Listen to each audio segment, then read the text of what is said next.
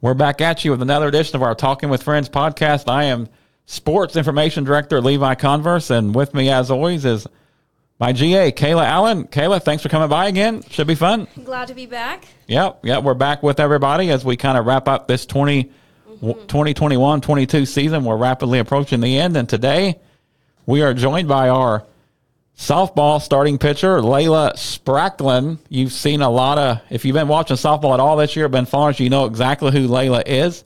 So we're glad she stopped by. Le- Layla, thanks for joining us. Thank you for having me. All right, so Layla, getting right to it. Did you envision that you could put together the kind of season that you've produced so far? No, honestly, I didn't know really what to expect coming into this season. I didn't know if I was gonna how how much I was gonna start. I didn't know if I was gonna hit. I kind of just did what I can with uh, what I was like given my opportunities that I was given. Yeah. So being such a contributor at the plate and in the circle, I mean, you are leading the KCAC in strikeouts this year. You are tied for second in wins. You're all over the leaders in the category. You've also tied for the team lead, tied for second in the team lead with eight home runs. So have you? Is this something you've always done? Have you always been a two way player? Yeah, I've always uh, most of my career. I've never really been just a pitcher. Even if I'm not pitching, I've always been on the field playing. And hitting has always been one of my favorite things to do. Yeah.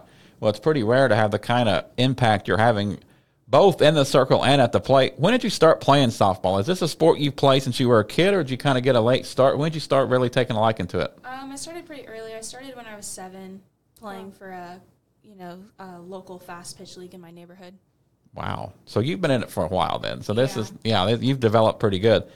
So kind of going to the recruiting process, you come to us from San Diego, California, and we've had a kind of a nice pipeline from California over the years. What was that kind of like for you? Was there a key reason that you decided to come to Friends University?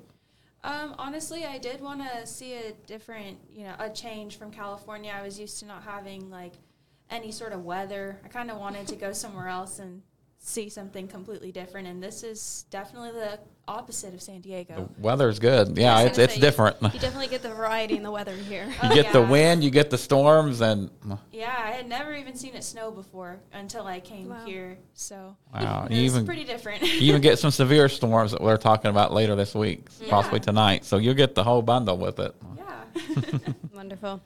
Um, so, what do you think has changed for you, um, just looking in between last season and this season, um, like competition wise? What do you think has been the changing factor to make you so competitive this year? Well, I definitely, I think it came to like my senses that I only have two more years left to play, and my first two years I didn't play a- pretty much at all because I had an injury last year, and then obviously the year before was COVID. So I think just knowing that I was close to the end of my career, it's just like to me, I just want to go all out and give it everything I have and leave it all on the field. Yeah, absolutely. You've definitely shown that. That, that's a good answer too. I mean, kind of have a sense of urgency to play this year. That, that's awesome. So the regular season's complete. We're now on to the KCAC tournament next week. What do you feel this team can accomplish next week in Great Bend, Kansas? You know, I I think we can do really well. I definitely think we have the potential to go all the way and to win the whole thing. Um, I mean, everyone just has to give it all they got, and it's really you know all about the drive that we have on the field and mm-hmm. not, not taking it too seriously either. Like we have to know that you know how to stay relaxed at certain times, like certain pressure situations, and just have fun and do what we do best. Sounds good to me. You probably know this, but we won the softball tournament in 2019. Um, we swept through the entire tournament. I was there. It was a lot of fun. I'm, I'm all for let, doing that again if you guys want to. That, that sounds like fun to me. So Kayla is now going to do a little different segment. It's brand new. We're doing it first on you. So we'll see how it goes. Rapid fire. Kayla, go right Let's do ahead. Some rapid fire questions. Allow people to get to know you um, off the field. I guess you could say. Um, so, what's your favorite food? My favorite food is crab. Okay. Favorite music? um, like R and B, Sports team. Padres. Class. Uh, um, I don't know. okay, that's fine. Uh, what's your favorite movie? uh, my favorite movie, Monsters Inc. Okay, good one. Okay, last thing. Uh, what is one thing that many people don't know about you or you'd want them to know about you? Um, I've been to two different countries. What countries? I've been to Canada and Nicaragua. That's where Hmm. I have family. Not in Canada. Canada, I've been there to go play softball. So, Okay, nice. Yeah.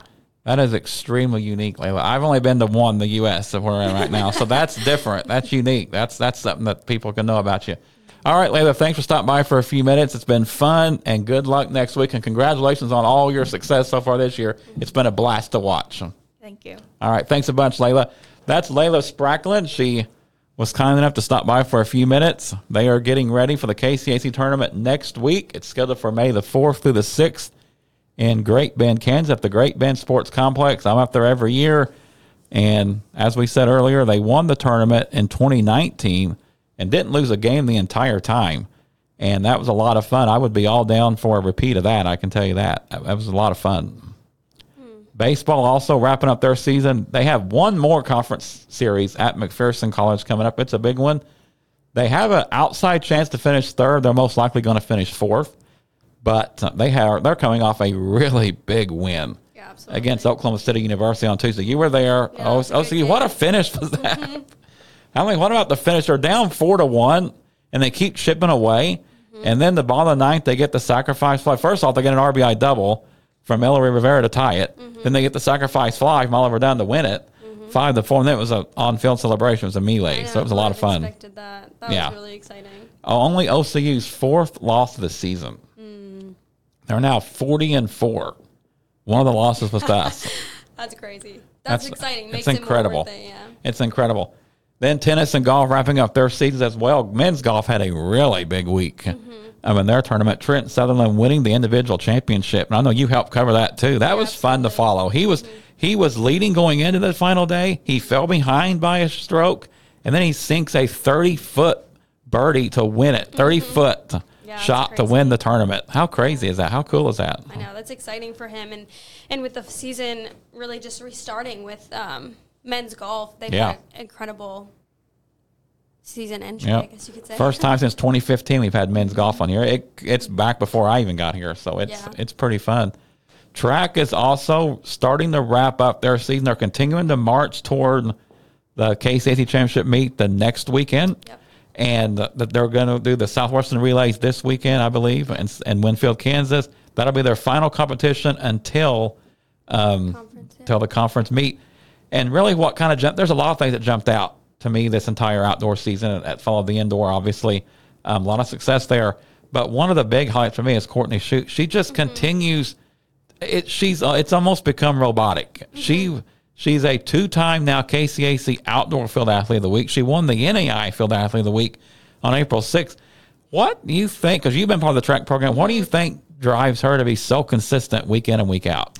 she just cares a lot um, and not just about herself but just about like the team and the throwers as a whole uh, she works really hard for for all of her teammates and she's just a really selfless person um, and she's just very dedicated to the sport and it's it's shown with her success absolutely Yeah, a lot of success. And like I said, you've been part of the program. You've had a lot of that same kind of success, particularly in the race walk and stuff, but other events as well. So there's a lot of commitment that goes into track and field. We've, we've hashed it out, but it's they really don't have an off season for the most part. You just go week after week, competition, practice, getting, re- getting you know, getting your body ready to, for that kind of grind. And, and she's just done a phenomenal job. She's really making the most of her senior season here. oh she absolutely is yeah the comeback season Yeah, and more to come in the KCAC. What do you think the team can accomplish at the KCAC? You're around them. You're, you're helping coach this year. What do you think their expectations are going into next weekend? I mean, I know both teams would absolutely love to win. That's always the goal going into conference. Um, I know a big thing. We have a lot of B standards, um, so trying to get those up to A standards before the national meet, um, just to be able to take as many people there. Um, yeah, I think that's just like the biggest thing. You know, having everyone come together. Conference is a big deal, and that's when the team really gets to be a team and work for one another. So it's just an exciting meet as well. Yeah, it is. So they're at Southwestern this weekend. They will be, um, again, the KCAC meet will be the next weekend, and then it's on the NAIA meet. So that will be toward the end of May. That's kind of become a national tradition around here. We Yeah. have a lot of athletes going up there, so it's fun to follow. Yeah. But yeah, the season's wrapping up pretty quickly, and it in a in a way it's been a long year. In a way, it's kind of went by in a blur. I- It's kind of been a mixed bag does for seem me. like it's gone by super fast. Yeah. yeah, it's it's kind of been a mixed bag for me. But now that it's over or we're wrapping up, it seems like it's gone pretty fast. Mm-hmm. I'm kind of on that end of the spectrum now. So, Yeah. all right, you got anything more to add, Kayla? Um, Believe so. You done? Yep. All right. Well, we can sign off from here. We thank you for joining us on this edition of Talking with Friends podcast. Have a great rest of your day, and we will talk to you again soon.